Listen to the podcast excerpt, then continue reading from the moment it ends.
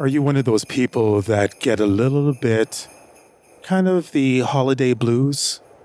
I know that it's a time of year that everyone should be celebrating with the loved ones, reminiscing on the happy times in our lives. Sometimes that type of nostalgia, it doesn't come right away. Recently, I discovered a story that may get you out of the rut this one is called Rush of Warmth. It's an original story by Jessica. Now, Jessica has been on this podcast before. She's a fabulous voice actress and just an overall incredible earthling. Jessica Burson has put together what I call a modern day classic, and I think you will agree as well. When you finish listening to this, go back a couple of days ago to my bonus episode, 100 Years from Now. So, with that being said, I want you to grab your headphones. Are you, is your headphones on? Yeah, yeah, I'm hip, I'm hip. All right, that's good.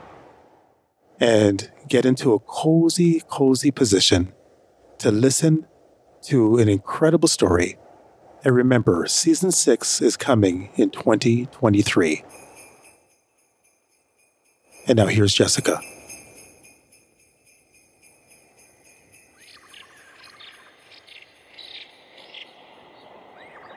Cold is all I am.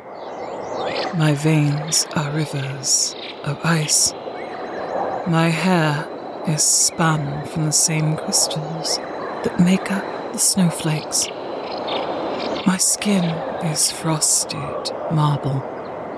My eyes, so I've been told, resemble the frozen waters of a fathomless lake. I wasn't always like this, or at least, I think I had some sort of life before this one. I remember being warm.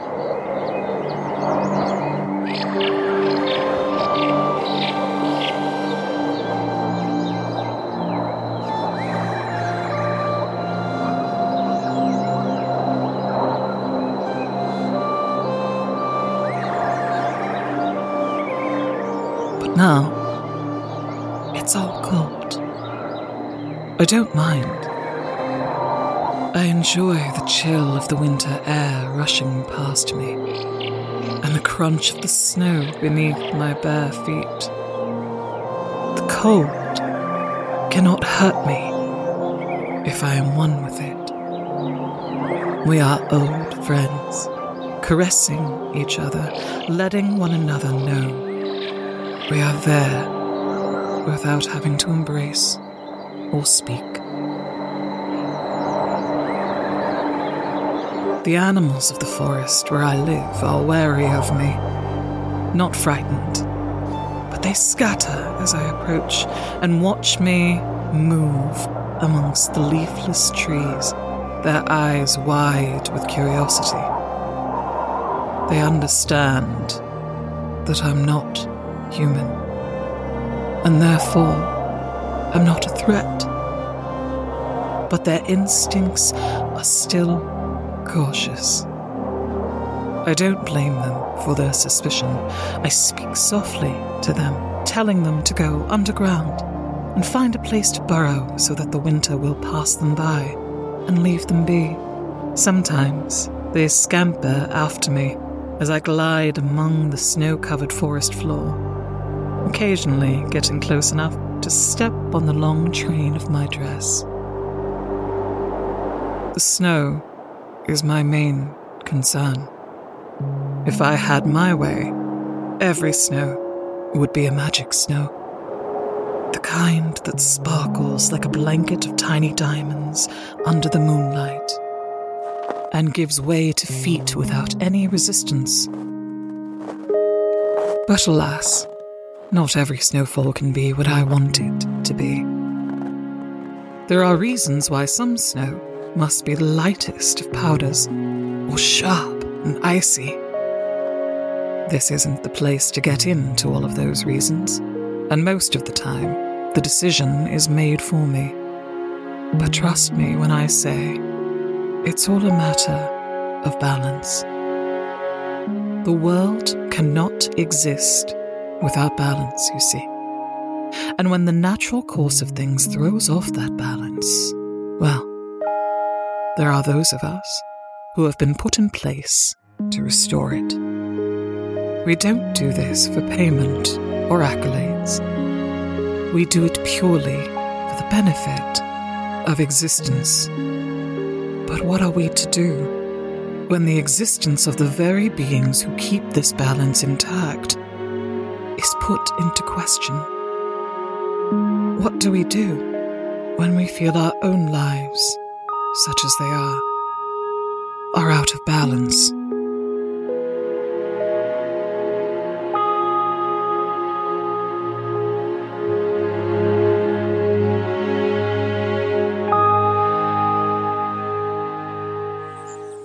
Do you recall how I said I remembered feeling warm? I don't remember when I was warm. I just know that I had been once. This is why when I felt him, it stopped me in my tracks. Warmth. I felt warmth. And I remembered this sensation though not the specific circumstances under which I'd last felt it. But this time, it was here, in the middle of the forest. I felt the warmth moving. I followed it, half elated and half terrified that if I got too close, I'd melt completely. But I didn't. I drew closer and closer to the source of the heat until I saw him.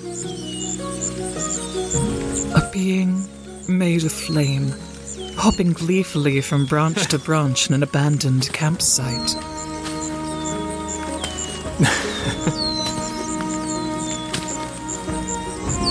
he was laughing the most joyous laugh I'd ever heard, and the very sound of it sent sparks straight through me. Was he some sort of fire sprite? No, too tall for that. And he was clothed in spectral attire just as I was, though his garb was all black, as though coated in a layer of soot.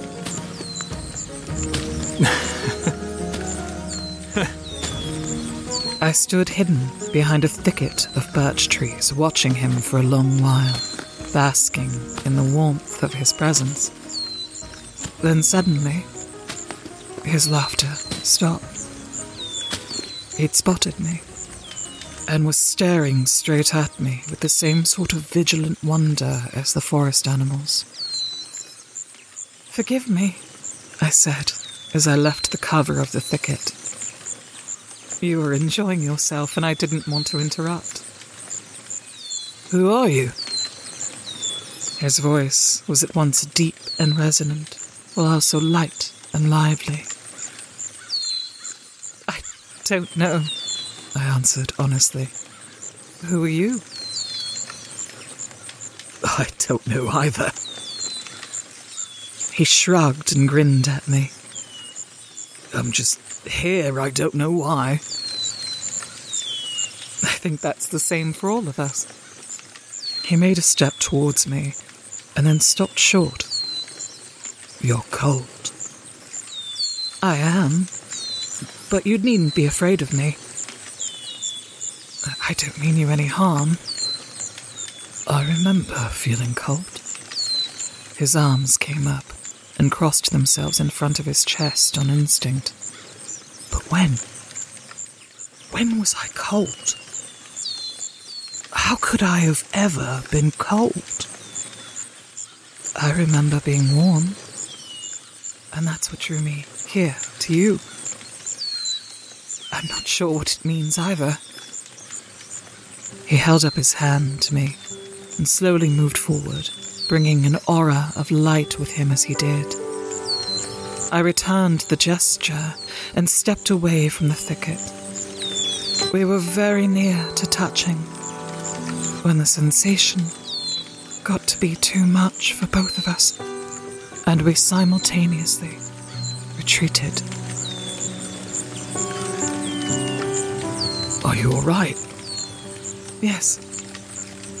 My hand is uh, burning a little. Mine too. Perhaps we should not touch. But I would like to be your friend, if you'd allow it. I would like that very much. Should I call you by a name? Whatever you wish. I will call you Shine. For there is light in you, as there is in me, but your light has no heat. And I shall call you Rush. You make the same sound as the wind, but you bring warmth instead of chill. So Rush and I became friends. Every morning, we would meet at the campsite, and he would walk beside me as I made my rounds through the forest. We'd laugh at the scampering creatures together. We'd ford the icy streams side by side, and sometimes we'd make things together. Little houses out of sticks and wreaths from fallen leaves. Though we could not touch one another, we found that we often moved and thought in sync. His boundless joy and wonder at everything I showed him was infectious, and there were many things he was able to show me that I'd never considered before. We talked a lot of this and that, but at other times we were happy to just be with one another and could walk silently for miles, simply admiring the snowy landscape around us. I came to adore his warmth as much as I treasured the cold, and I missed the feeling of him whenever we were apart.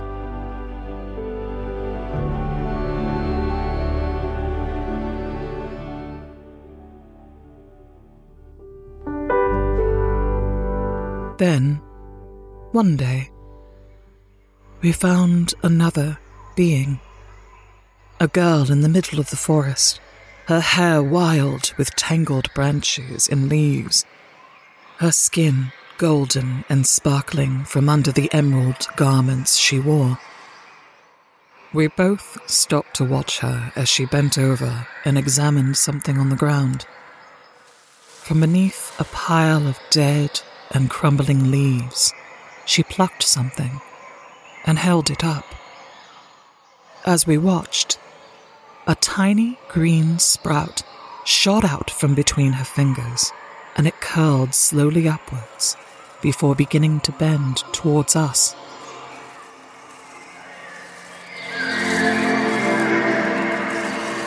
That was when she saw us, and she gasped out of fright. Rush smiled at her. We mean you no harm. We just aren't accustomed to seeing anyone else in these woods.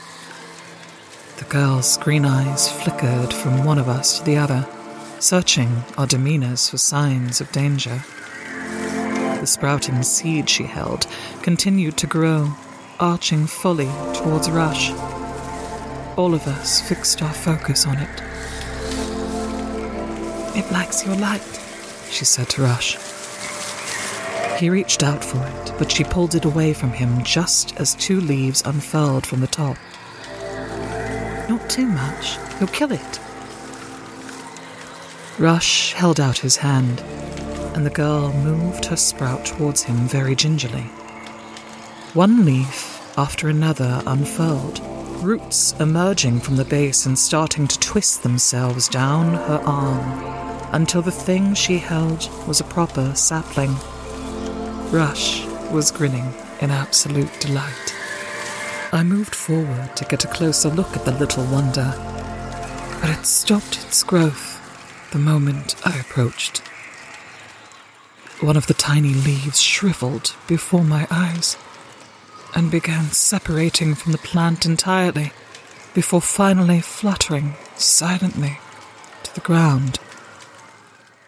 The girl withdrew her hand and the sapling with it, now looking at me with genuine fear. I'm. I, I'm so sorry. I, I didn't know that would happen. This is Shine. She means well. The green girl seemed unconvinced. I should go find a good home for it, she said. Can I accompany you? Rush asked. I would like to give it some light and warmth to ensure it will grow and be healthy. Green girl smiled back at him. I would like that.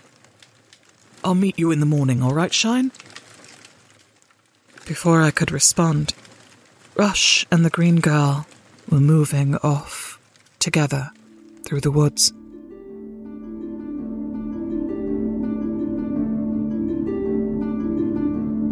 He was indeed waiting for me in our usual spot the next morning.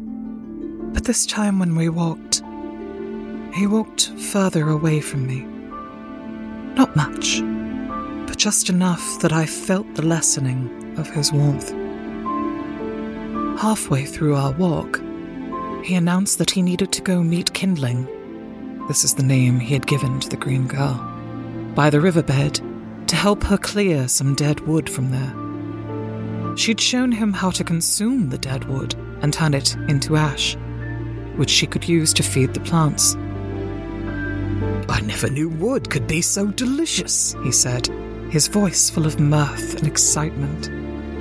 Of course. Enjoy your time with her, I said, trying to hide my disappointment.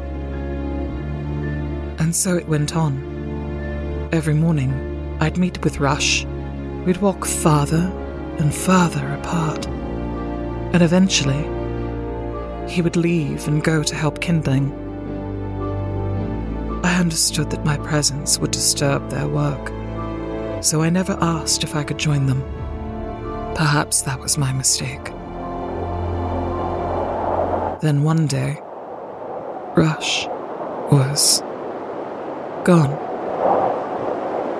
I knew it from the moment I woke up because I could no longer detect his heat anywhere. But I convinced myself that I was imagining things. I went in search of him, but he wasn't at the campsite. He wasn't by the river bend. He wasn't spooking the rabbits that lived underneath the old oak tree. He was nowhere. Kindling was gone as well. And that's when I accepted that they'd gone somewhere else together, where the cold couldn't impede their work. Without Rush's warmth, my heart began to frost over like the morning dew on the grass. It froze hard until it cracked right in two I felt the very moment it did so. In my anger and sadness, I went about the forest, destroying everything we'd made together. The intricate village made of twigs, the wreaths and garlands we'd hung across the barren trees, the blocks of ice he'd helped me shape into fantastical creatures. I ripped and pulled and stomped it all out of existence. The animals were frightened of me now, and they all ran from me out of the woods entirely. I tried to chase after them, to beg them to stay so that I wouldn't be alone. I was frightening myself. But then I saw where they were rushing to. Just outside the borders of my forest was now a flourishing meadow, resplendent with a rainbow of flowers. I knew that if I took one more step, I'd destroy the sanctity of that place And while destroying my own creations was one thing, I couldn't bear to do it to someone else's. So here I stay, in my forest of cold, tending to the snow and the ice, making sure everything stays in perfect balance. I do what I am meant to do, and nothing more. But still, at times, I go to the edge of the forest and I look out at the sprawling green meadow, wishing there was a way for me to engage with it. I'll see rush and kindling on rare occasions, and sometimes Rush will raise his hand to me from far across the hill. But he never gets any closer than that. Even still, I treasure that tiny bit of warmth I feel whenever I see him. Perhaps one day I will find another friend in my forest, and perhaps the next time it will be another who shares my own nature, so that I may embrace them and we may find our own kind of warmth between the coldness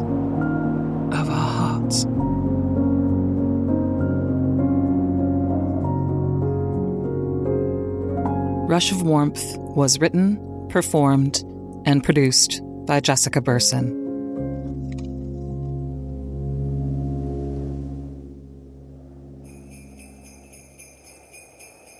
Thank you for listening to this episode, Rush of Warmth. You could find Jessica Burson and everything that she has to offer on the links on my website, welcome to earthstories.com. And remember, season 6 is coming out in 2023. Thank you for listening to these micro and these special bonus episodes. Remember, be kind to each other. Be a good earthling. And I'll talk to you soon.